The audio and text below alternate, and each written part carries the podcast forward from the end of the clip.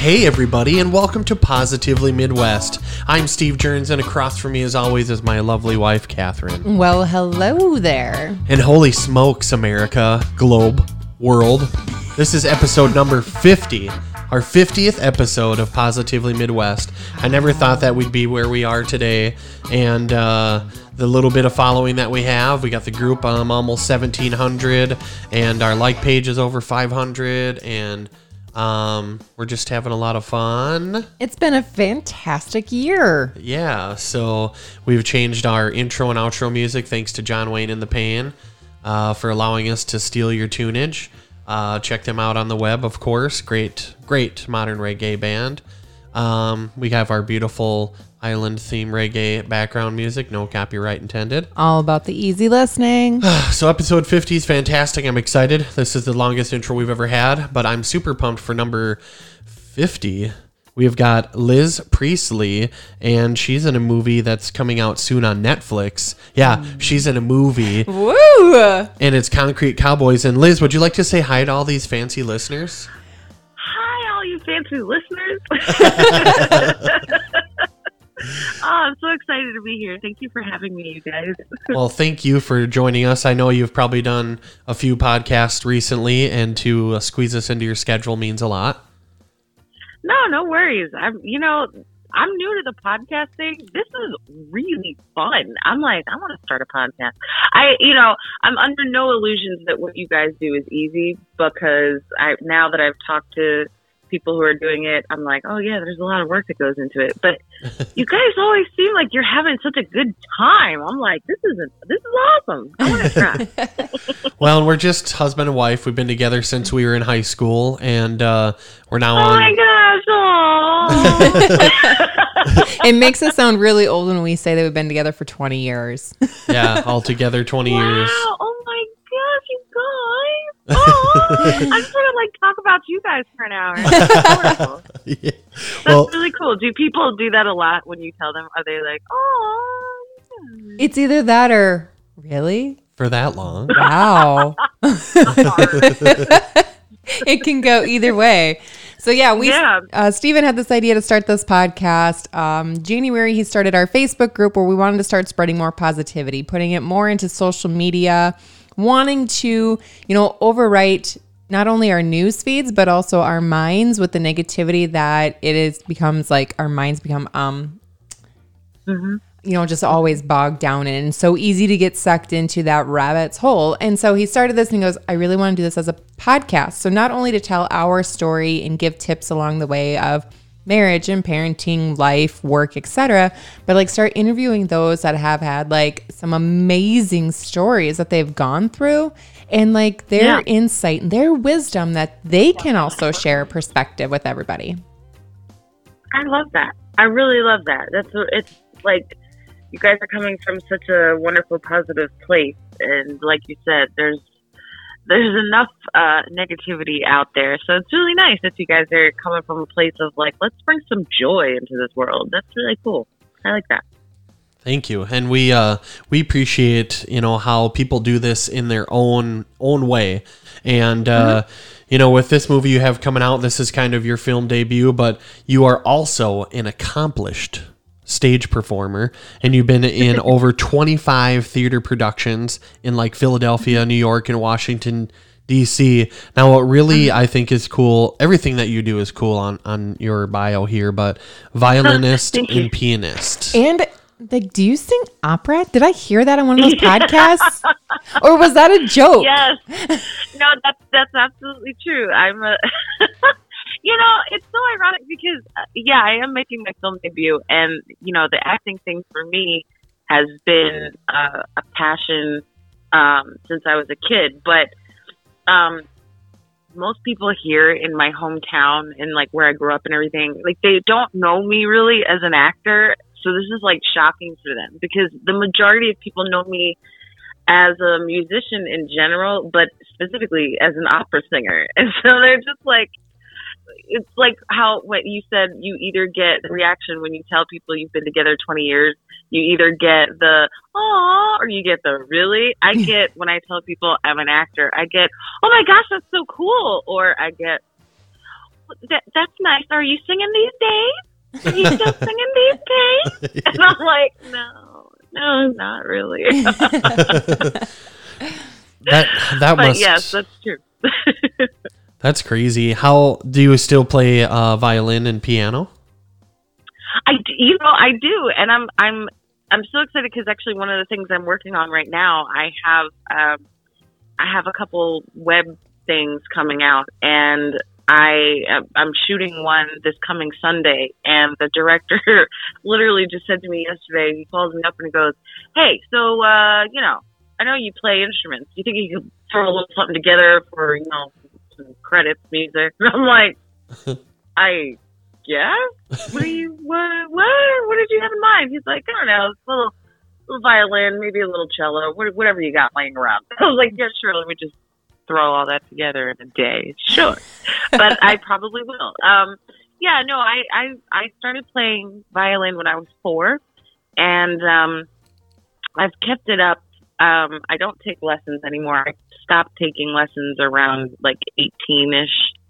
Um, but yeah, I still play. And then I, yeah, I play piano. Um, and then in the mix, I sort of picked up viola and cello, uh, just for fun. And then, yeah, I sing as well. So yeah, still a little bit of everything. Just for I, fun. That I can. Just for fun. Just we're going to throw in a few extra instruments just, just for, for fun. fun. Well, I, I have, you know, I have five sisters, and, um, they, we all play instruments. We all had to learn. And so, you know, while I was on violin, I had a sister that was doing cello, and I had another one that was doing viola.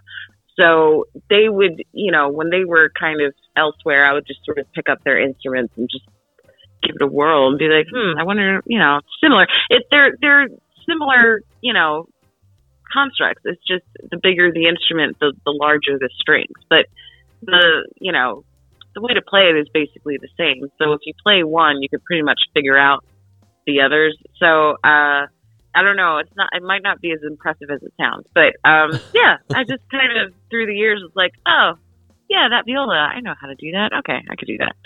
Um it gets tricky when you have to read music though, because then, you know, like the violin's written in one class, but the cello's written in a different one, the viola's written in a different one. So that's three different ways you gotta learn to read music. So that's when it gets tricky, but yeah. Did I scramble your brains yet? Did I throw enough? No. You threw me back to the days of playing clarinet, and I couldn't even pick up one of those anymore and try to remember how to do any of it. So you just blew my mind. Well, when I was studying opera, I um, I won a scholarship, actually, to study.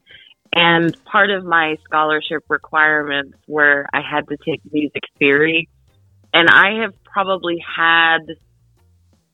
Uh, maybe like fifteen years of music theory altogether. I I could probably teach it at this point. I just haven't. But um, yeah, so all that stuff I, I had to study in depth. And it's all fascinating to me. It's very interesting, but it's also, you know, to some people I know it can be kind of boring. So No, I think it's awesome the that there's someone so passionate behind the education of music. I I've been mm-hmm. a music buff, if you will, but the education and, and knowing, you know, a lot about it and the notes and everything, that stuff I don't know, but I could pick up a guitar or go to a piano and kind of put something together that sounds like something mm-hmm. if you're not already a musician. But um, yeah. So let me throw you off guard for a second with all of your knowledge and your background and, and education. What's one mm-hmm. of the favorite bands that you're listening to right now? Oh, man. So I have a, yeah, that's like really unfair because I, I love music and, and we're such a musical family. Um, but the first one that came to mind, I'll say this, is because I, so I also teach acting, and um, I'm taking my students through like a crash course of the history of film. Um, and we were just talking about Busby Berkeley the other day.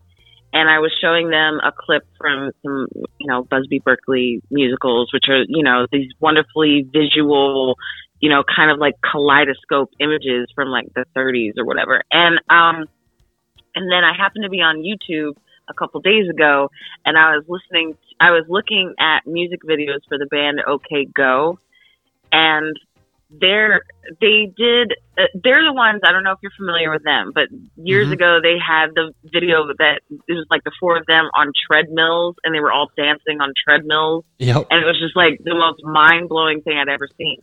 um and then of course I went and watched, you know, seven other videos that they have, and they're all incredible. But one of them that they did, they were inspired, the guy said, um by Busby Berkeley. So I showed my students the music video, and it's, you know, it's the four of them on these like motorized scooters like in Japan, and they're shooting it, and it's it's it's like the most incredible video I've ever seen. It's it's all real, and you know, he said it took them like two years in advance to plan out how they were going to make the video happen, but it's it's awesome. And the thing is, their their videos are visually amazing, but then the music is catchy as hell. I love it. So I that's I was listening to them um, yesterday for a couple hours without even looking at the videos. I was like, no, this music's pretty awesome. But so I'll I'll say them. They have a, a video where they sing a song and they use the car as as their instrument, and they have an obstacle course set up. The car basically like strikes different objects in time with the music. It's it's pretty awesome. If you have a chance, you should check it out. But yeah, so there, I'll say them. Love it.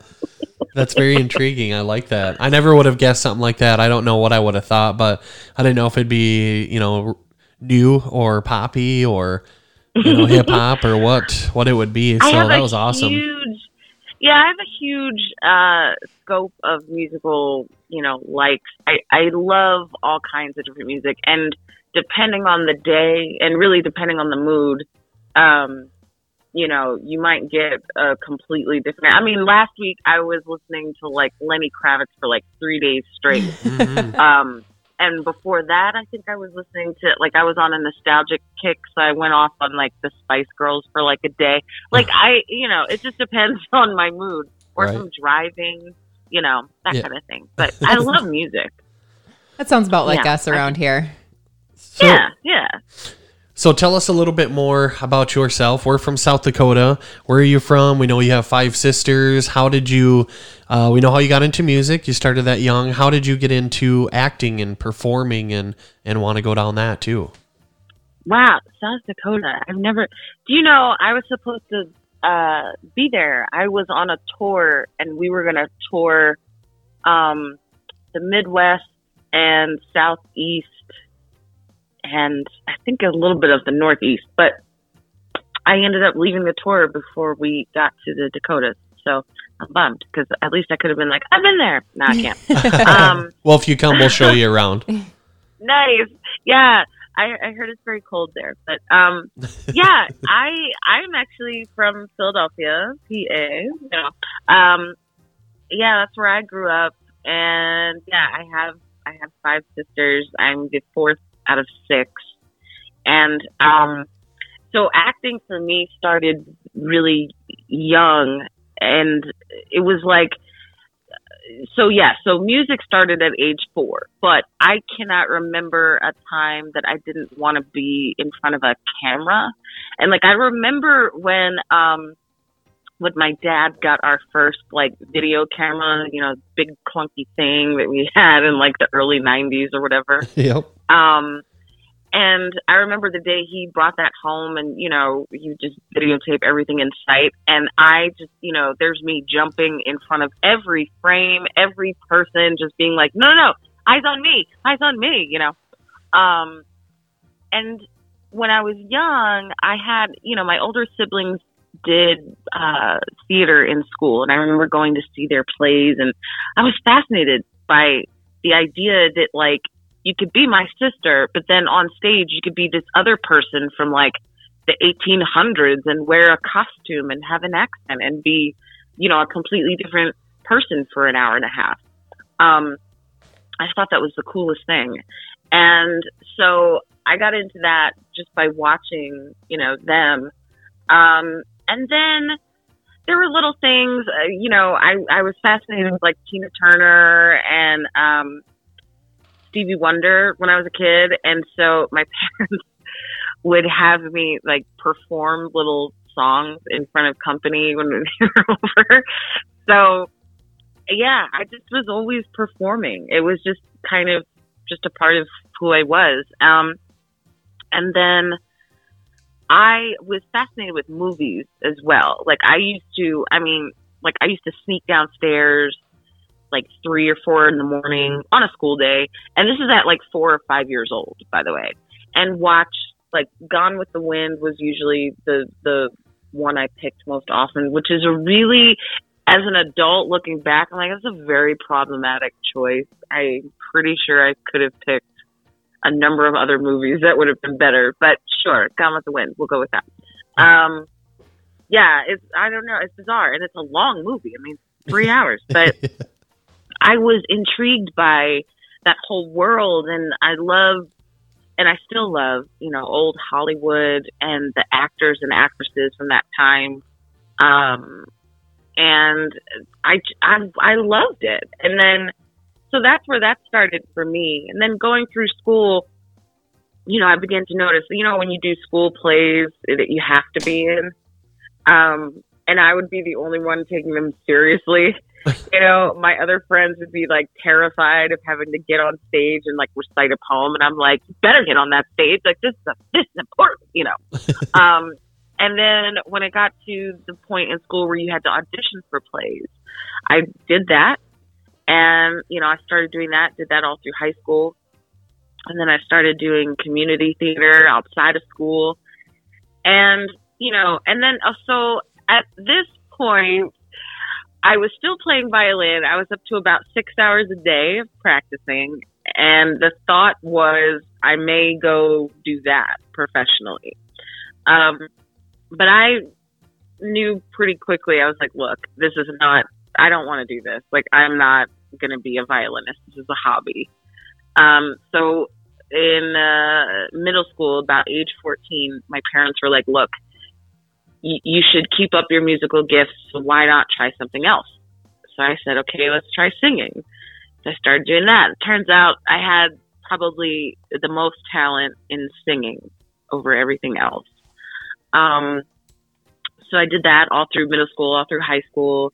I actually got to tour in Europe. Um, I got to do a, a tour with an orchestra, and then I got to sing opera over there as well, which is really awesome.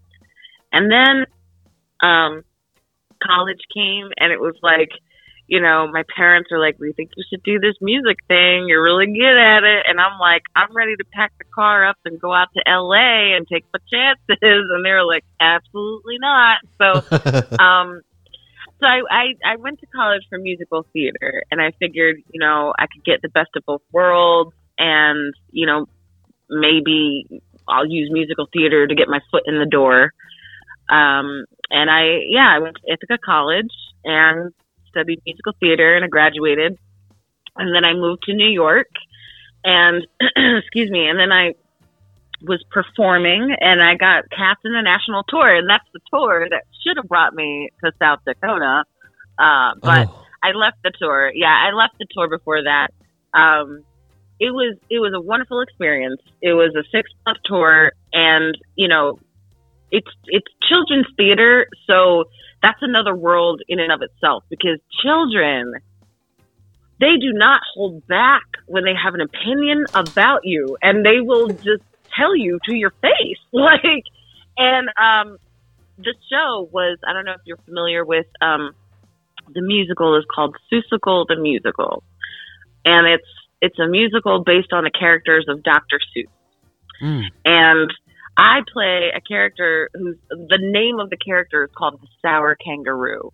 She's not nice by nature. And I would have these kids coming up to me after every show. You're nasty. Oh, I don't like you. I just think that it's so, I think it's hysterical. I think that stuff is so funny because kids get so invested, you know? Mm-hmm. Um, it was great. It was a great time. But so I did that um, for about six months. Uh, and then I moved home. I was burned out. I was like, I gotta, I gotta take a rest. So I came back home to Philly, and I had my daughter, who's now thirteen. Oh my goodness. Um, And and I've been here basically ever since. But, you know, when the time came after I had my kid, it was like, what are you going to do? Are you going to go back to New York? Are you going to do musical theater? What are you going to do? Um, and I had to make some difficult decisions. And it was it was really hard. I had a really rough uh, time after I moved back here um, because, you know, I made the choice.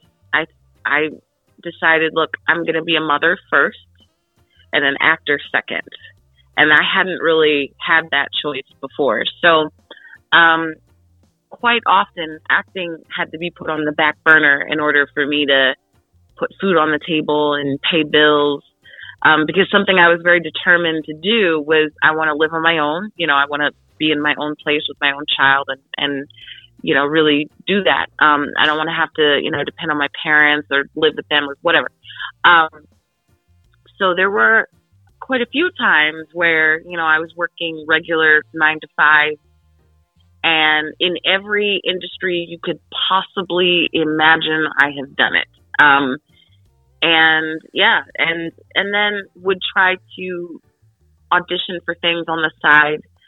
So it became this life of, you know, raising a kid, working a nine to five and doing all of that during the day. And then at night, going to rehearsal, sometimes with my child, sometimes not. Um, and just my goal at that point was just let me stack you know, credits on my resume. Let's just get as much work on there as possible because someday when I have the freedom to really pursue it, I want people to look at that resume and say, well, she was still working all this time. She was still working. Um, so I auditioned for everything and anything that I could for, you know, I auditioned for so many short films or student films or whatever. Um, and just, you know, thousands of plays, um, everything that I could. And yeah, I mean, there were times where I was doing plays back to back and I was in rehearsals seven nights a week. So, uh, sometimes, yeah, sometimes I'd be working with someone who would be like, yes, bring your kid. We get it. You know, we know how it is. And then other times I'd have to call in, you know, mom and dad and say, hey, can you babysit? Um, but yeah, I just did, you know, as much as I could. And it wasn't easy. I, you know, I went through, I had a very, uh, pretty heavy period of depression that, that followed, um, you know, making that decision to stay home and lots of things happened, but you know, I basically stuck with it. And then in twenty eighteen, like halfway through twenty eighteen, I was working as a barista making coffee and I was like, you know what? All right. I'm, I think I'm ready to make this push to what I really want to do, to what I've always wanted to do. Um, and I, I met someone who at the time was a friend, a friend of mine who's now my boyfriend. But uh, at the time I called him up and said, look, you know, I've seen you on T V, which means you either have an agent or a manager. Do you know if they're looking for new people? He said, yes. And so I met with her and I signed with a manager. And then, um, within three months, I started booking some commercials, and that was really cool. Um, and then I booked a T V show. I actually booked an episode of Jessica Jones on Netflix. Oh, wow. And, yeah, it was awesome. And this was within the first six months. So I uh, I went up to New York, did the whole thing, and I had lines. Like, it wasn't like, oh, I'm going to be in the background. Like, I had lines, or it was cool. Um, did the whole thing. And then a couple months later, they called me and they said, Miz Priestley, oh, we're so sorry. We're so sorry. We had to cut your your part for time. And I was just like, because, uh, of course, I did that cliche thing where I told everyone and anyone. Oh, so I was yeah. like, I'm going to be on Talk With Them.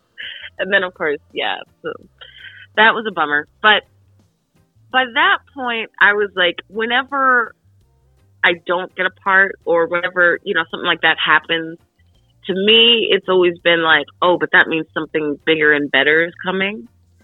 Um, so I was bummed for like a day and then I was like, wait, but that means something bigger and better is happening. So I can't wait to see what that is, you know? Yeah. And then um, a couple months after that, you know, I get a an audition for a film and I did that and then I got the part and that is Concrete Cowboy, which is coming out next year. So, yeah, that's been my journey. That's like the nutshell of my journey. It was very well done. Thank you. Yeah. Um, I mean, no, it was it was great because you went through, you talked a little bit about depression, and you've had a, a kid that you're raising throughout this whole time. And mm-hmm. um, you, uh, I mean, I can't imagine what it's like to deal with that kind of rejection and, you know, trying to go through auditions and and uh, that kind of thing. Working regularly, plus having to like work at night while you're balancing it all. How, what was like one thing that got you through every day that you, you know, helped you to stay positive instead of being like, nope, that's it, I'm thrown in the rag? What was your, your key motivation there? Well, you know, I'd be lying if I said that there weren't days where I was just like, you know what, maybe the acting is not for me. Maybe I should just, you know, maybe I should just give this up, you know, it's not working out. Um, but I, I personally, I would always come back to the fact that, you know, I don't, I get excited about a lot of things, but I don't get passionate about a lot of things. And for me, this was a passion that I'd had since I was a child, and it never wavered no matter what the situation, no matter what the circumstance. And I just always felt like, you know, gosh, if I feel this strongly about something that I love, then I should probably, I should stick with it. I could, I should just see where and how far I can take this if I feel that strongly about it. You know, music, um, in some ways for me came a lot easier, but I never felt as passionate. Um, and other things I tried, you know, dance, uh, all the other jobs that I did, you know, there was a time where, you know, my parents, And and they were always very supportive in their own way, always. You know, whenever I needed babysitting or whatever, they were there. But they always, you know, they do the parent thing where they go, okay, you sure you want to do this? You know? Um, and they would always say to me through the years, you know, well, try, you know, try this job. You never know. Maybe you'll like this job. Or maybe you'll, you know, it's time to stop looking at jobs. You need to look at a career. Maybe you'll like this career instead. And I always tried to go into those things with an open mind, and within, you know, the first two or three days, I'd be like, yeah, no, this is not the job for me. I know what I want to do. I know what I want to do. Um, so I guess at the end of the day, it was just like, I always felt like, okay, no matter what I'm doing, this is all just going to be temporary until I get to what I want to do. Whether it takes a few months, whether it takes a few years, I'm going to do Um, you know, what, what feels right. It's just, I, I'm not ready yet. So I have to just wait. And the waiting is the hardest part, because if you've already decided in your head that you're going to do something, then the waiting is just, you know, torture.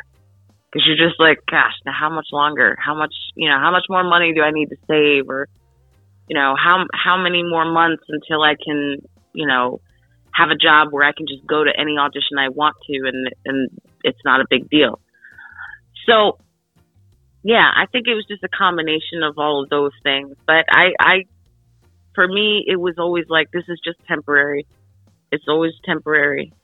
Um, and then, you know, when I did finally make that push, it was like, okay, now. And if you're going to do it, you're going to do it one hundred percent. You can't just like be, no, I'll show up to some auditions. Like, no, you got to do it. You know what I mean? Um, but I was ready. I was ready. Once the opportunity came, I was like, yeah, this is it. You better not, you better not mess it up. So let's go. So, so yeah. So you're, um, are you in Philadelphia now? Like, is that where you go to a lot of the auditions? Is there like a movie, T V scene there, or? I am in Philly now. Um, yeah, you know, it's, uh, COVID has really, you know, oh. like everyone else, it's put it's put such a wrench in things. Yeah. Um, you know, it, it it's it's frustrating, because when we were filming the movie and everybody, you know, was in my ear about, oh, you know, I was excited about what the potential opportunities might be and what doors this might open for you, and I'm still hoping that's the case. But, you know, the the the buzz was, so when do you think you'll move to L A? Like, when do you think you'll be West Coast? And now that's all scrapped. and I have no idea, you know, if I if I want to do West Coast or not. Philly, um, I would say the theater scene is huge here, and there's a lot of talented folks here, which is wonderful. Um, but there's not a lot of movies happening here. You know, we don't have the, the tax breaks that, you know, L A and New York have, and um, which is silly because there's there's a lot of potential here. But I do think um, like twenty nineteen was a kind of a big boom for us. There were like three different T V series that shot here with like Jason Segel and um, Sally Field was another one. And I can't remember who the third one was. M. Night Shyamalan did one here. Um, so we had three big productions come through in twenty nineteen, which is really huge for us. And then, of course, Concrete Cowboys shot here, which is really big. Okay. So I do hope that that, you know, kind of put Philly on the map as far as, oh, that's a that's a nice city to shoot in. Um, but I would say we're still up and coming as far as, you know, some of the bigger players. So um, I happen to have been a fan of It's Always Sunny in Philadelphia. Does that is yeah. that shot there? Is it is it really anything like that? You know, it's not shot here. It's not what? shot here, which is such a shame. Um, they shot the opening credits here, you know, where they're just driving through the thing. Yeah.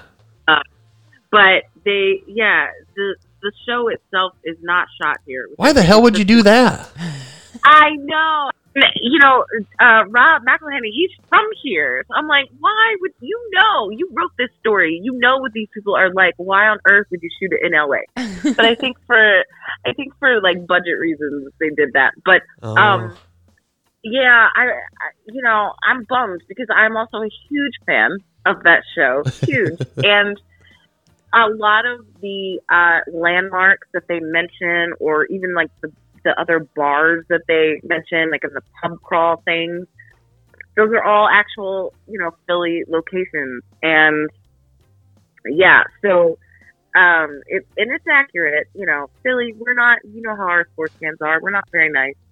I don't include myself in that, but you know, we're not very nice. So that show, I think, is is frighteningly accurate. No, and then the other show that I think is so funny and accurate too is um, if you've ever watched The Goldbergs on yeah. A B C, mm-hmm. that that is definitely eighties era Philadelphia suburb, like to a T. And that's actually where I'm at. I'm not in the city. I'm in the suburbs. So every time they mention on that show, whenever they mention like Jenkintown or the Willow Grove Mall, like that's the mall I got my prom dress at. Like I, it's crazy to me. So um, that's exactly what my like my street, my community. That's exactly what we were like in the eighties. Is what you see on Goldberg. It's scary how funny that is. Um, But yeah, you know, Philly, Philly's interesting. We're we're getting there in terms of people going, oh, okay, we, maybe we can set some more things in here. Um, what was it? How to Get Away with Murder? They did a couple scenes here. I know the series was set in the Philly area. Um, not necessarily they, the names of certain things they changed on the show, but they did shoot some scenes in our area here too. So, you know, any little bit that we can get on our, on the map, I think is good for us. So now when you shot Jessica Jones, is that out there, or did you have to um, live elsewhere to do some of those scenes? What did you say again? New York? Is that what you said? It's yeah, it's shot in Brooklyn. Um, they have a, a studio. Netflix has studios all in Brooklyn. And um, so now, I mean, you know, where I'm at, I'm just a hop, skip, and a jump away from New York. So I took the train up. I was there. I had to be at like there at like seven in the morning, so I got a train at like five a m. um, but yeah, and then you know, I'm I'm able to just pick the train up and hop on a subway, and I'm there. Well, that's awesome. Um, yeah, it's it's really nice. I mean, you know, thank God I'm not too far. Um, and but I've had I've had other things where you know I've called up a friend and said, look, I'm going to be in New York. I have to be in there for like four or five days, can I come crash with you? And then they go, yeah. Um, so that's, you know, the benefit of having some actor friends in New York. They they understand the spiel, and they're always offering their couches. But um, normally I just, you know, I can just hop on a train and I'm that up there. It's it's fine, except for when you have to do an audition in New York. Um, and since COVID, we don't really, I haven't had to do an in-person audition since COVID hit. Um, all my auditions are like self-taped. But it used to be, you know, you go all the way up there and then get in the room just to say, what do you mean he has a gambling problem? Thank you. And that's it. And then you're like, thank you. And then you go home. You're like, it took me half a day to get up here. You know what I mean? Oh, wow. Like, okay. Yeah. So now so, you, you have a thirteen-year-old. That's like the same age as our oldest daughter. She turns thirteen on Monday. What does she, what does she think oh of mom God, being an actress? Person. I know. It's so crazy to have like this teenager already in our house. The but teenage years, man. Buckle up. It's a woof. It's a ride. So now, and I, you know, she's looking at me because she's in the other room right now. But I will go on record as saying I had the sweetest little toddler girl, and now I've got this mouthy teenager. No, it's wonderful. It's, she's she's hilarious. It's I I think it's kind of funny that she gets to kind of brag, but until the movie comes out, it means nothing because it's just like, sure, your mom was in a sure with Idris Elba, and I know Santa. Like, you know, it's like, okay, well, yeah, that means nothing. um, when I had a couple commercials playing, that was that was interesting because then uh, I think she got a lot more. Wait a minute, was that your mom on T V? Or like, Cynthia, I saw your mom in a commercial. She played a cop. You know, that's that's really funny type that's, of stuff. But that's awesome. Yeah, she just walked by me. She goes, "I am a wonderful teenager." So she gets to be kind of like your number one cheerleader along for the ride with you, getting to watch as your, you know, career is like starting to blossom and grow. And it's like she's at like the perfect age where she can experience it with you. Yeah, it's it's really, it's kind of hilarious because I think, you know, it's one of those things I've been talking about forever. And, you know, she's seen me do stage stuff, but for her to be like, um, her dad is actually a New York-based actor as well. So she said there have been times when, like, she's been up there in New York or with, you know, um, family down south on vacation, and they'll have the T V on, and there there goes my face, and she's like, oh my gosh, it's my mom. Like, that is hilarious to me that she can be like, that's my mom.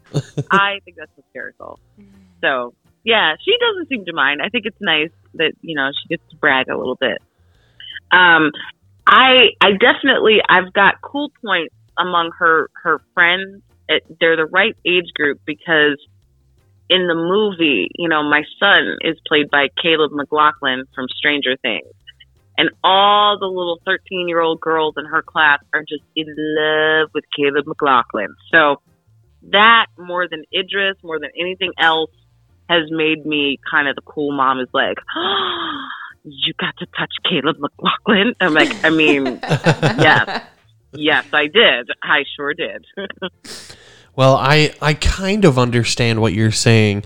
It's not anywhere near your caliber, but I do some radio advertising around here, and I, I do some of my own commercials, and so my kids will hear it on the radio, and they get excited, and they used to more, and then their friends are like, oh yeah, I heard your dad on the radio, and so, like, facetiously I'm saying, like, I it's super awesome that you're on commercials. And I remember, like, when one of my little radio commercials come on, I was all turning it up and being giddy about it. And yeah, well, it is it's like it's kind of cool, right? I mean, yeah, her my, friends thought I was kind of neat.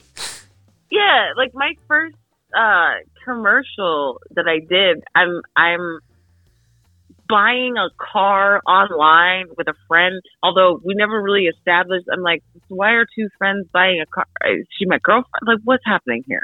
We don't know. We're two people sitting at the kitchen table buying a car. Sure. Okay.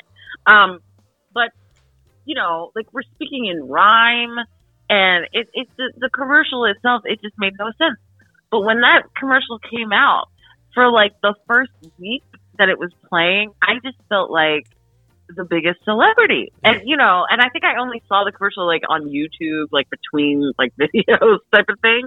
Mm-hmm. But I just felt like such a celebrity. I was like, oh, my goodness, it's my face. Like, ugh. And, like, you know, people on Facebook being like, oh, my gosh, I saw you. And, like, yeah, it's, you know.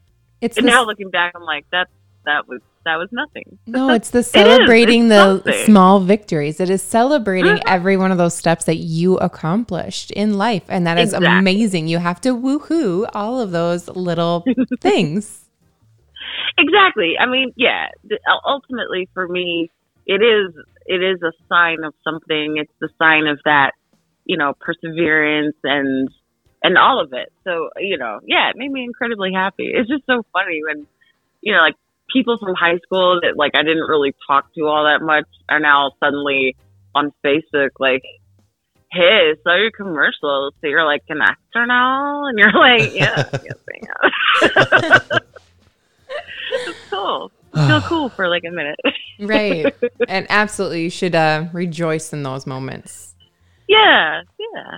I think so. So now you're about to be... Uh, one of the largest, biggest celebrities ever to touch the earth. And you are going to be in the next, or in a Netflix movie coming out maybe somewhere in January, February twenty twenty-one, Concrete Cowboys. Yeah. Tell us yeah. all the deets on that movie. Well, well, with deets, I mean, there's so many. I could tell you the audition deets. I could tell you what the movie is about. I could tell you, I mean, there's so many deets. I don't know. There's so many. It's such an incredible thing. I want to write a book. Like, ugh, I just want to write a book. The whole experience must have been fantastic. It was. I mean, you know, like I said, I, I, I had been auditioning and stuff, but you know, and I, I did audition for a couple films, but they didn't come through. And, um, you know, I don't know if when I auditioned, if my manager knew at the time that Idris was involved. Um, if she didn't know, I think it was wise on her part, you know, if she did know, rather, I think it was wise on her part not to tell me right away, because uh, I think it would have just thrown me off. But, um, you know, when she sent me the the script to audition with and everything, she just was very like, oh, you know, movie, your audition's on Friday, you know, something about Cowboys, Philadelphia, have fun. I was just like, okay. Um, And I remembered, like, hearing something about a cowboy movie and something about Idris Elba in a cowboy movie, but I didn't, like, it didn't click for me. Um, and when I was preparing to audition, I, you know, the script that they gave me um, at that point, because the character has changed a bit, but at that mm-hmm. point, you know, it said in the description, it said this character, it looks like she's lived a hard life, or she looks like she's lived a hard life. I was like, really? Like, I said to my manager, I said, is it all right if I go in there looking a little rough? Because I I didn't think that I had um like a real chance to be in the movie of any any sort, no matter what the level of budget was or whatever.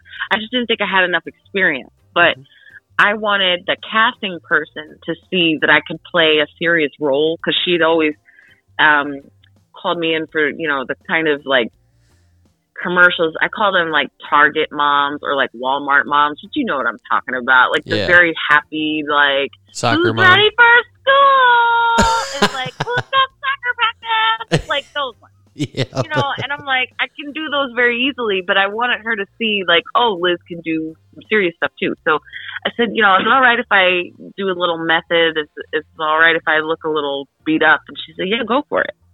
So I did. Um, and I can't say everything that I did in preparation, but I, I did, I looked bad. I stayed up for like three days straight.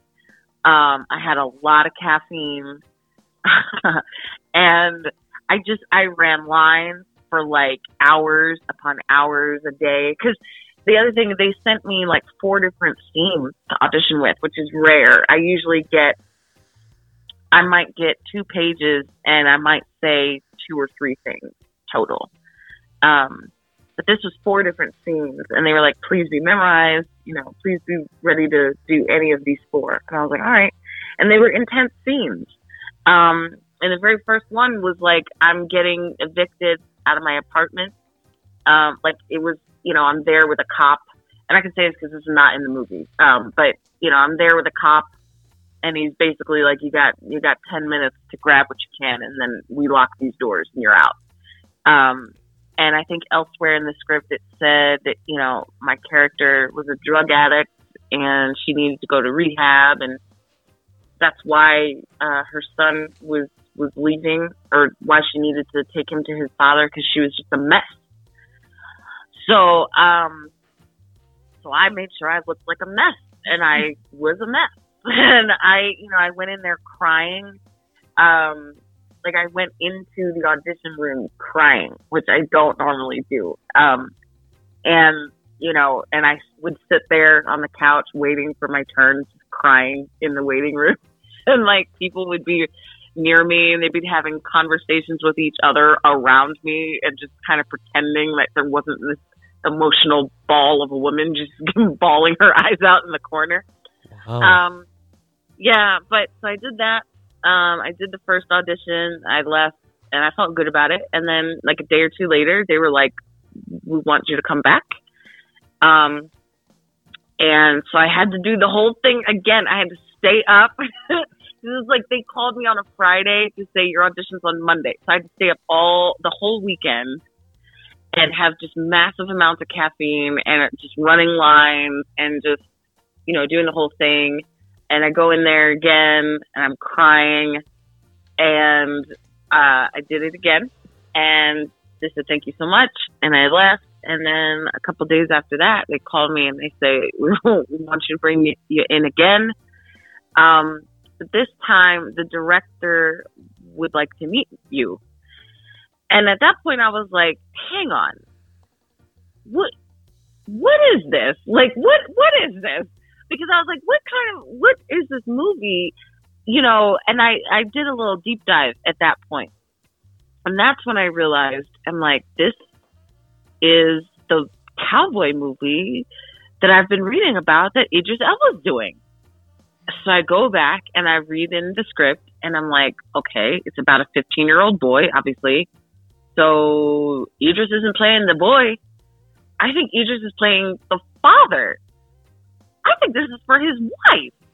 And then I go, well, I'm definitely not going to get the part now because they're not going to give an unknown actress with no film credits to her name, no experience in front of camera as far as they can tell, uh, a part opposite Idris Elba. Like, there's no way. So I, I actually laughed about it. I was like, oh, well, they must be looking for a stand-in for, I don't know, Kerry Washington or something. Like, they're not going to give it to me. So I was like, all right, pressure's off. No worries. And that's when I get a call uh, from my manager. And basically, as it was explained to me, there was a little bit of a behind-the-scenes action going on where... You know, because again, this is pre-COVID. So the producers were like, we should, we should go with a name actress, a Kerry Washington or whoever. So we can guarantee butts and seats. That's what we want. And the director was like, I've seen this girl on video. I like her. I'm flying out to Philly. I'm going to meet her. And if she does it again, I'm going with her. We go with her. This is how it was explained to me. And I was just like, he said that? And they were like, yeah, he wants you. Wow. I was like, okay. So so I go in the third time, and I do the whole thing, stayed up a couple days, did the whole caffeine thing, and I'm, I'm, I looked like a mess. But at this point, uh, word had also gotten to me that they were changing the character slightly, and that she was no longer going to be a drug addict. That she was no longer going to be homeless, and um, they were rewriting it. And I panicked because I was like, is it because I'm not doing, like, is there something I'm not doing correctly? Like, am I not selling it? Oh, and I forgot to mention, I actually, I changed my speech pattern for the audition as well. Um, because, you know, she's Detroit. She's a hard-living Detroit woman, and I am clearly a very, you know, bougie-sounding suburban Philly girl. So I was like, I need to, I need to fix this. So I had spent like sixteen hours listening to this girl review like episodes of Love and Hip Hop Hollywood on YouTube, and I formed my speech pattern around her. So I didn't even sound like myself either. So I panicked. I was like, "Is that? Am I doing something wrong?" And they were like, "No, no, no. Do what you're doing. Just do it again." You know, my manager was like, "Just go in there, wear the same exact thing, do the same exact thing. You know, don't worry about it." So I go in, and this time I get there, and they're like, "Oh, you know, one second. Director's just taking a phone call. He'll be right with you." It's okay. And I sat on that couch for forty-five minutes, sobbing, waiting for the guy to come out and be like, "Okay, come on in." Um, and it, I mean, literally, like at one point, the casting person walked by me, and she was like, she's like worried about me. She's like, "Okay, don't, don't, don't cry yourself out. It, it should be another five minutes, maybe top. I don't know. Just, just don't cry yourself out." And I'm like, "Okay."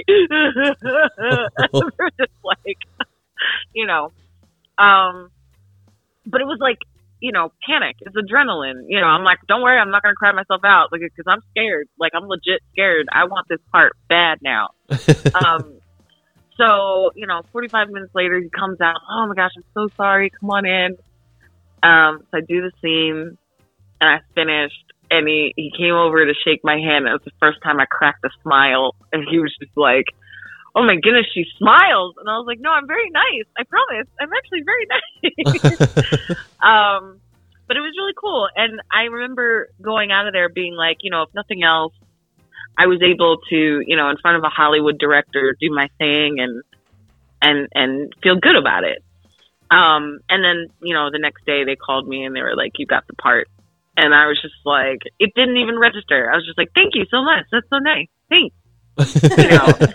And it was like I hung up, and I go to call my parents, and they were away on a cruise. So it took a couple hours of me being like, "I know you're in the middle of the ocean. Please call me. I have news. Please call me, please." You know. And then they finally get back to me. It was like as I was telling my mom I got the part, that's when I kind of started crying, because that's when it hit. It was like, "Oh my gosh, holy crap! I'm I'm gonna do this. Oh my goodness! Like, oh my gosh!" You know. And and my parents, bless their hearts, they were even like, "Oh, that's nice. That's great." You know, like it didn't, it took all of us a while, you know, to really, to really have it sink in. Like, this is a big deal. Um, like when they called me to be like, "Hi, we need you to report to horse camp on Monday." I was like, "Excuse me?" Like, it was, you know, that's when it kind of sunk in. And then, you know, I had um, a couple weeks to just freak out and panic completely, um, during which time they rewrote the script and they gave me the new copy. So now she's she's a professional, she's a nurse, and she's just a woman who's at the end of her rope and is like, I, I've done all I can for you. I think you need your father in your life. So that's kind of, you know, she sets in motion this whole story. Um, and So, and then of course, yeah, I, I go to horse camp, which is hilarious. And, you know, and then I show up on set for my first day. And, you know, normally during the audition process, at some point you would have met your other actors to make sure, you know, Idris isn't too tall when we're standing next to her or uh, next to each other, or that, you know, Caleb and I actually look like mother and son, or, you know, whatever. But none of that actually happened. So my first day on set was my first day meeting the two of them. And of course, you know, up until then, my manager's just like, "Now remember, Idris Elba is just a man. He's just another actor, and you were there to do a job." I'm like, yeah, yeah, yeah, yeah, right. He's just a man, sure. Um, and of course, then, you know, I show up, I get there, and they're like, let's, let's take you to your trailer. Like, I had a trailer. I still can't get over that. Um, and, you know, and then I get to the set and I turn around and I hear, "Mom!" And I, I look, and Caleb McLaughlin seventeen-year-old Caleb McLaughlin, who's like a foot taller than me and four inch heels, is just like running at me. And I'm like, oh my gosh, what is my life? He was so crazy. You know, so he runs at me, gives me a big hug. And then they immediately put us up on a horse together. And, you know, so I'm in the back and I'm holding on to him for dear life. And, you know, and, and he was just so sweet. He was just like, don't worry, Mom, I got you. Don't worry, you're safe up here. I got you. You're going to be okay. I got it, Mom. I got everything under control. And I'm just like, okay. You know? And then, um, so they get us up there and then they, they pull up our horse to where this other horse was just chilling. And I look over to my right, and a foot away from me is this man just smiling at me and just giving me a once-over and smiling at me. And I'm just like, I look at Idris Elba, and I go, well, hello, husband. And he goes, well, hello, wife. And I was like, I- I'm going to fall off this horse. I'm going to fall off this horse. Like, it's crazy. I'm smiling now just think about it, because it was just like, oh, my gosh. Oh my gosh, he called me his wife. His real life wife was there too. She's like off camera. I was oh, like, hello. Yeah. But um it was awesome. I had I had basically had like a day and a half with Idris, and I had about five days with Caleb, four or five days.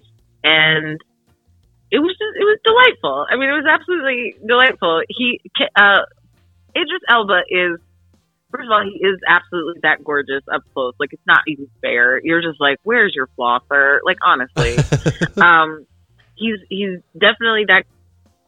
But he's also, he's very, he's so charming and so sweet. Like, he said to me at one point, he's like, so what would I, uh, what would I know you from? What other things have you been at?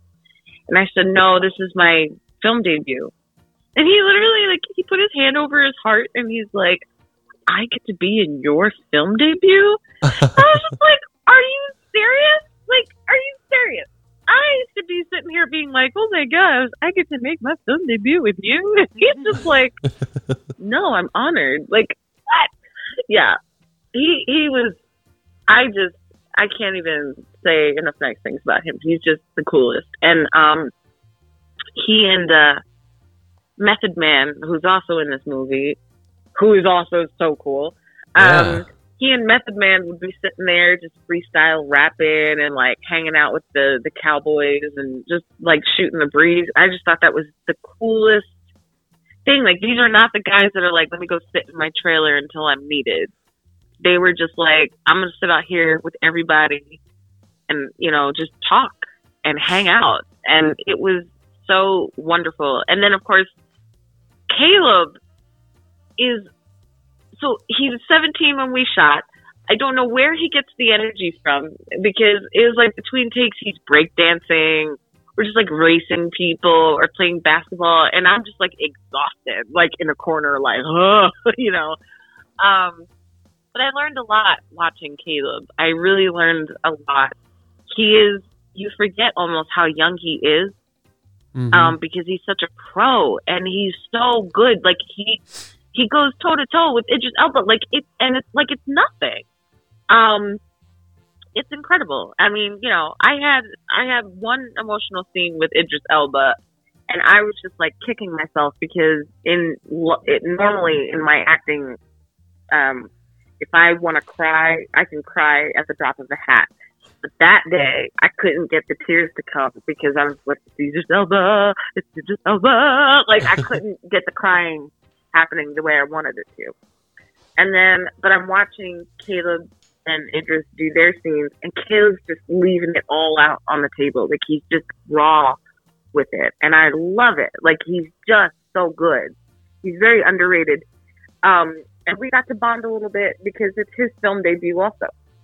And Ooh. um, so, yeah, so we, you know, and the director, too, he's only done short films. This is his first feature.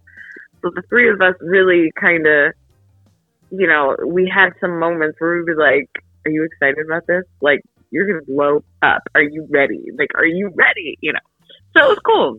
It was, the whole experience was amazing. It was, you know, if I never do another movie, which, I mean, I hope to God I do, but if I never do another one, I will always have this just incredible experience. Um, you know, and, and, and I get to, you know, I'm not somebody who likes to brag, but I do feel that I get to brag a little bit at, like, I, I made my, my film debut, not as like shopper number four in the background or whatever, but I'm, you know, I'm in scenes with Idris Elba. Like that's, ah, oh, that's awesome. I'm, I'm happy about that. I'm proud a little bit, a little bit.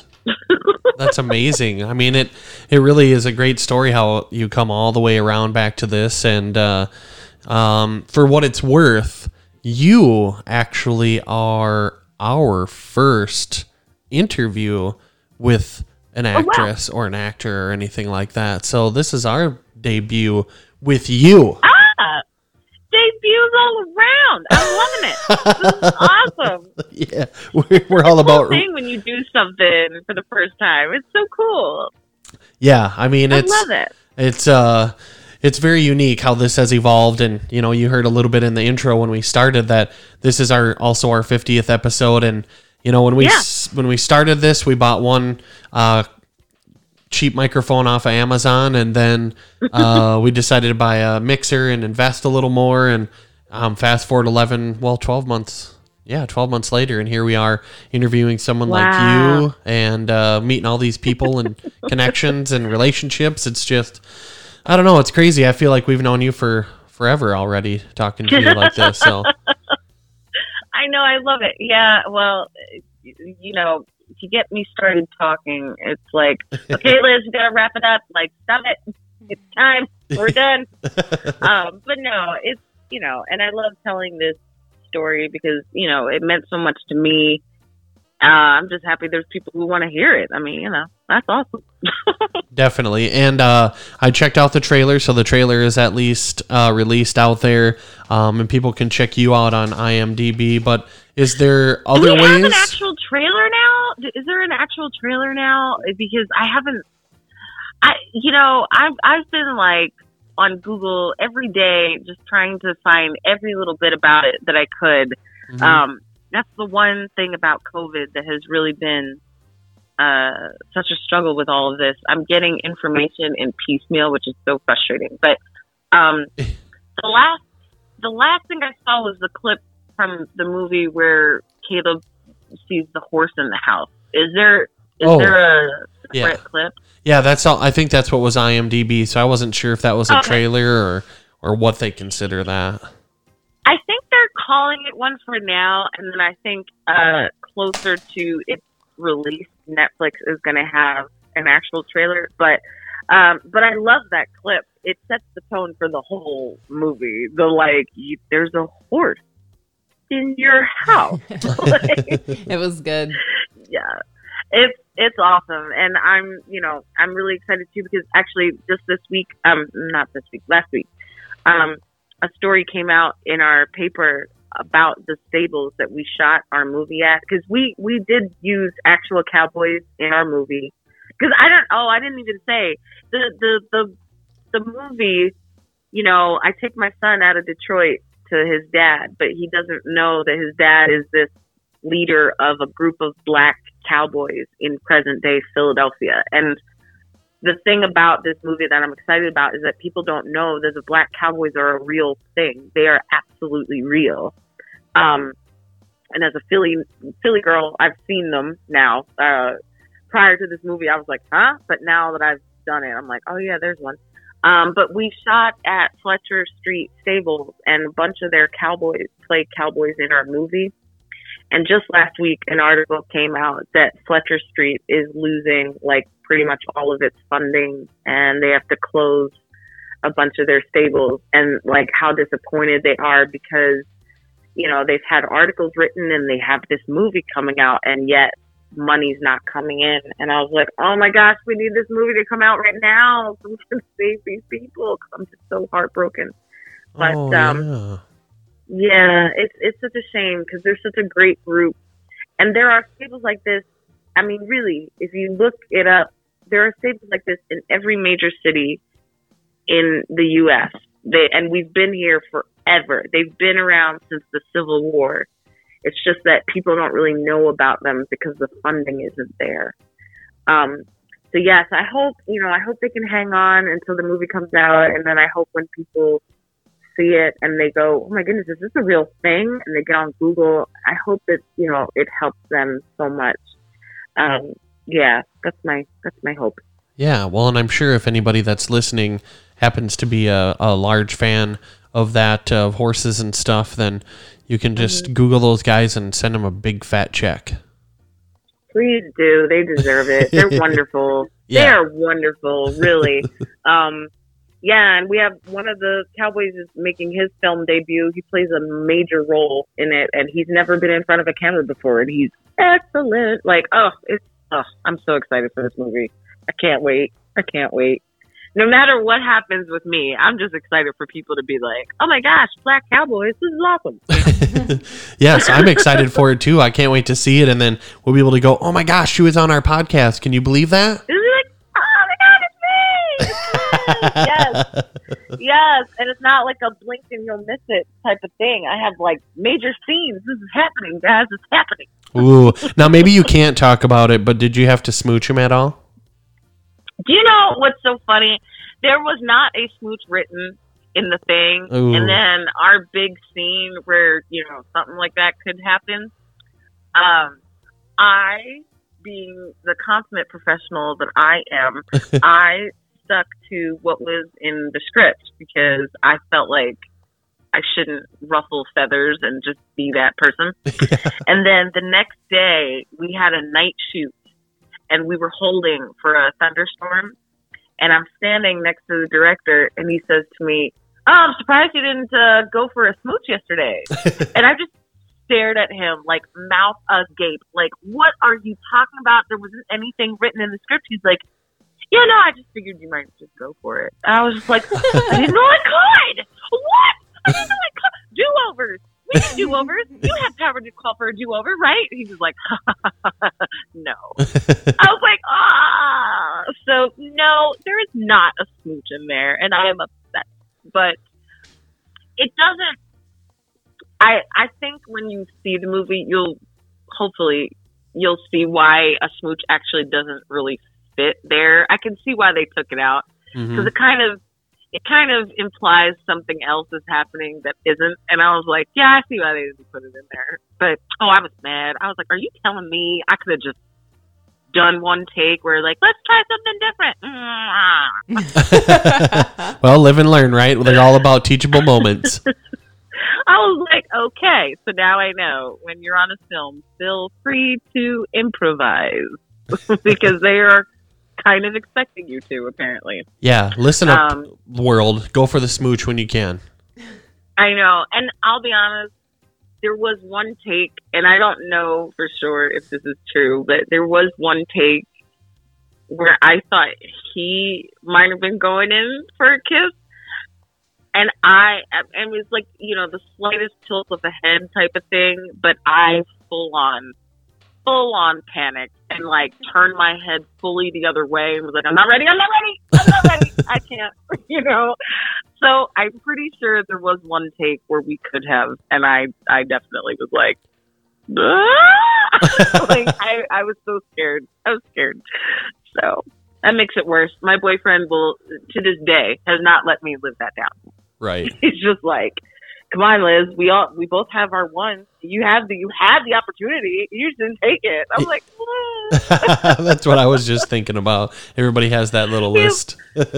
Yeah, we you know you know we all have a one. And he was like, but you best believe, because he's an actor too. So he was like, you best believe if I ever get on a set with Halle Berry, I'm gonna take my opportunity. And I'm like, you say that.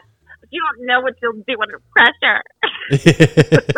Yeah, that would be really intimidating.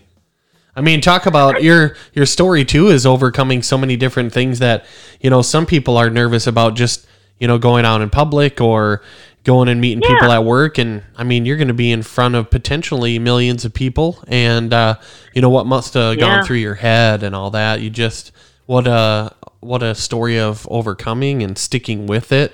And, God, you've done so much in your life. You toured Europe. I mean, what the French toast? I've never, I never... Yeah. Never thought you've been in Europe already, and I like Boy, I sure hope I can go there for twenty thousand dollars a day once. Yeah, yeah, yeah. I mean, it's it's pretty awesome. I hope, you know, one day I'll get to, you know, maybe write some memoirs and get to tell some fun stories. But it's, you know, I'll I'll I'll I'll tell you this last thing. But you know, I got to chit chat with Idris between takes, and I said to him, I was like, I have to tell you this because it's ironic, but this is absolutely true. A year before we shot the movie, I had a free, a rare, like free weekend to myself. My daughter was away, and I was like, I'm going to go to the movies because I like taking myself out to, and you know, this is like, I don't know if they have these where you guys are, but if you have Movie Tavern or something similar where you can basically, you can recline in the seat, oh, you can yeah. get food and a cocktail. And I was like, yeah, that's, that's my kind of movie watching experience. So I went to the movies. I have a cocktail. I'm laying back and I'm watching The Mountain Between Us with Idris Elba and Kate Winslet. And I remember, because, you know, unfortunately, the movie did not do too well. And I was like one of the few people in the theater. And I said out loud, because there were not that many people around, man, I really hope I get to work with Idris Elba one day. It would be so cool. And then it was literally one year and one week later that we were sitting there and I was telling him that story.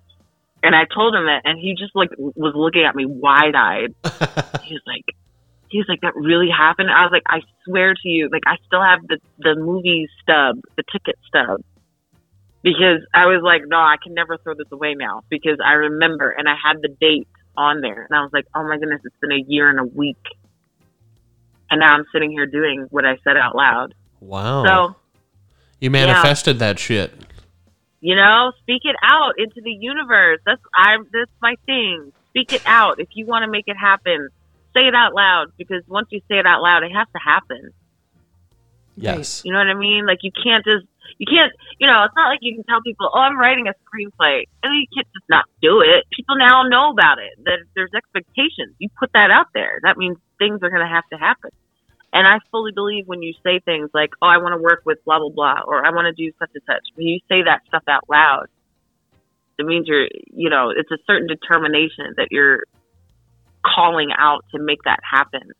And um yeah I was just like, it just I'm here, and I I spoke your name out loud, and he was just like, that's wild. Yeah, that's wild.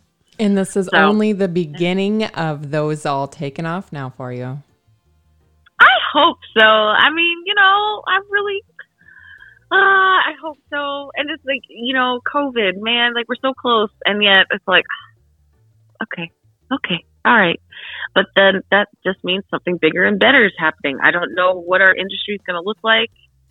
I don't know how we're going to overcome this, but, you know, we're going to figure out stuff, and it's going to be good. And I hope to be a part of it. So I hope so. But, you know, well, at least... I guess we'll find out it after, you know, January, February.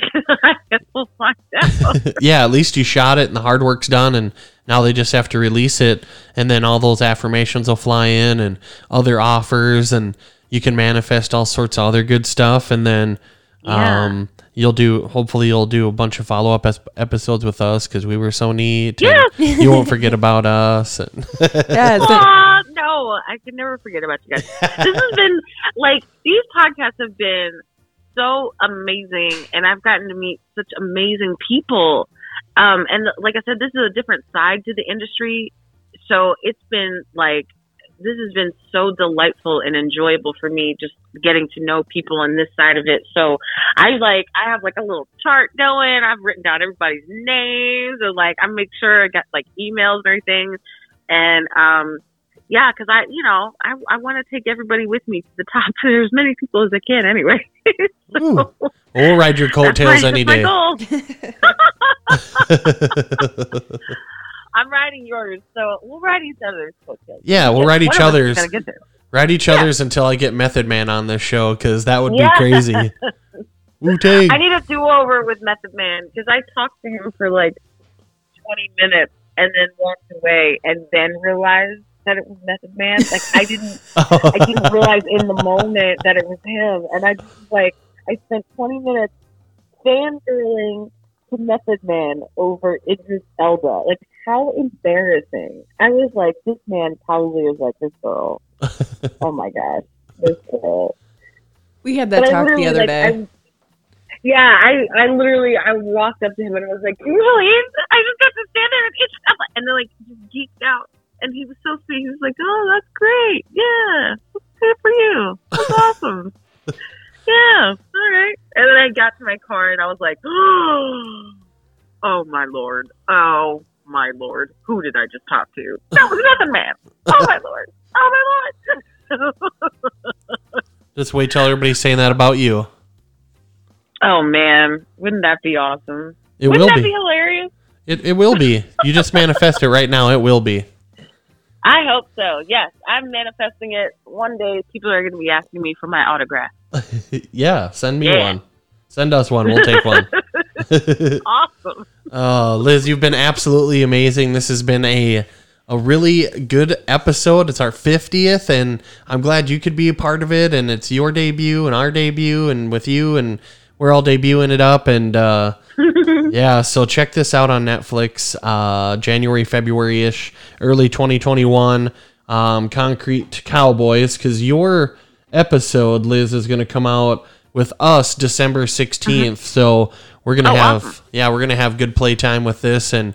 And uh, we'll uh, we'll attach all the good stuff and tag all the good stuff so people can, uh, you know, track you down and see how cool you are themselves. So I cannot yeah, wait to. Awesome. See- what was that? I cannot wait to see the movie. I'm so excited to see your debut. Oh, thank you guys so much. I'm so excited too. This is gonna be, uh, it's gonna be wild. I'm gonna watch it one time and then after that, I'm gonna be like, I can never see it again. I can't see my face. But um, no, I'm I'm excited too, and and when I uh, get a, a a firm date for the release, I'll try to make sure I let you guys know. I'm trying to make sure I let everyone that I have spoken to know as soon as I know when this is actually coming out. So I'll keep you posted. Yeah, definitely. We want to keep helping promote it and. Uh, Um, you know, ride each other's coattails, like we said, so then we can re- yeah. resend this back out to the world when it's uh, getting close. I love it. That sounds like a plan. Yay. Awesome. Well, thank you very much for, for joining the uh, Positively Midwest vault of family members that you're now a part of and our first actress. And uh, um, this was a really Yay. awesome experience. Thank you guys so much. It was absolutely my pleasure. Thank you. This was... Uh, monumental, if you will, for us. See what you did there. I see it. Y- yep. Oh, beautiful. Well, thank you again, Liz. Um, I will get you a copy of this ASAP. I can email it over to you so you can have a sneak preview and, and jam it out with whoever you'd like to. And then, uh, yeah, like I said, it'll come out the sixteenth. Everybody check her out. And, uh, yeah, the movie, Concrete Cowboys. Thank you. Yay. Thank you, guys. I appreciate it. You bet. Have a wonderful uh, week and Christmas there in Philadelphia. Yes, you too in South Dakota. Stay warm where you guys are. Oh, boy. Well, it's forty-ish lately, and here it's usually about twenty, if not colder, and a lot of snow. So actually, this is like South Dakota short Ugh. weather. Yeah. Wow. We have oh no goodness. snow right now, which is very, very strange for us. Yeah, we're supposed to get it for this December, weekend. December, yeah. Oh, no. Oh, see, look, you talked it up. Now you're getting... No, no, no. I do not like snow. That's one thing. I I, I just, uh, I, ugh. I don't like it. Well, make sure you come but visit us. But so far, us. none for us either. What's that? Make sure you come visit us in the summer then, and we'll, we'll, yes, we'll show you I'm all like, the cool stuff. I got to come for the swimming weather. That's what I'll be there for. Yes. Yeah, man. Yeah. That's awesome. All right. Well, thanks cool. again, Liz. Well, we appreciate you. Guys. you. Thank you. Have a good Absolutely. night. Absolutely. You too. Bye-bye. Thank you. Bye-bye. Well, Missus Durant. I just, my mind is blown. We have met some amazing individuals again lately, and what an opportunity it was to talk to Liz. I mean, she's up and coming. She's making her debut in a Netflix film. Like, how crazy is that? Yes, it is super amazing and super crazy. And uh, so Concrete Cowboys, check it out on Netflix. We'll be posting about it as it gets closer and there's uh, more trailers and things like that, because it is pretty cool. We got to um, catch somebody um, up and coming in that situation. So hopefully you found some positivity and some inspiration through all this. You can see that no matter what you want to go for in your life, everybody has ups and downs. Um, she was a, what was it, barista? Yeah, she was being a barista when yeah. she finally... Uh, got this audition in two thousand eighteen. She started doing commercials and stuff. And so she's definitely gone through the hard times of being that struggling actor, trying to figure out, you know, her game there while being mom and everything else. So she's definitely, you know, overcoming all those obstacles. Yeah. So you can overcome these obstacles. You can never give up, never surrender. Keep taking the action and stay positive. You never know what's going to happen. Uh And manifestation can be very powerful. So yeah, and in the words of Liz Priestley, something bigger and better is coming. So stay positive. Ooh, doggy. Close her out? Absolutely. Thank you all from the bottom of our hearts for listening to the Positively Midwest podcast. Our hope is to inspire, engage each other's thoughts, and leave you with some great advice. Be sure to join our Facebook group and follow us on Instagram at Positively Midwest Podcast. Make sure you like, comment, share, and screenshot our podcast with all of your cool friends. Every little bit helps. We are on most all major platforms, and you can stream it on our website at positively midwest dot com. And thank you, and as always, stay positive.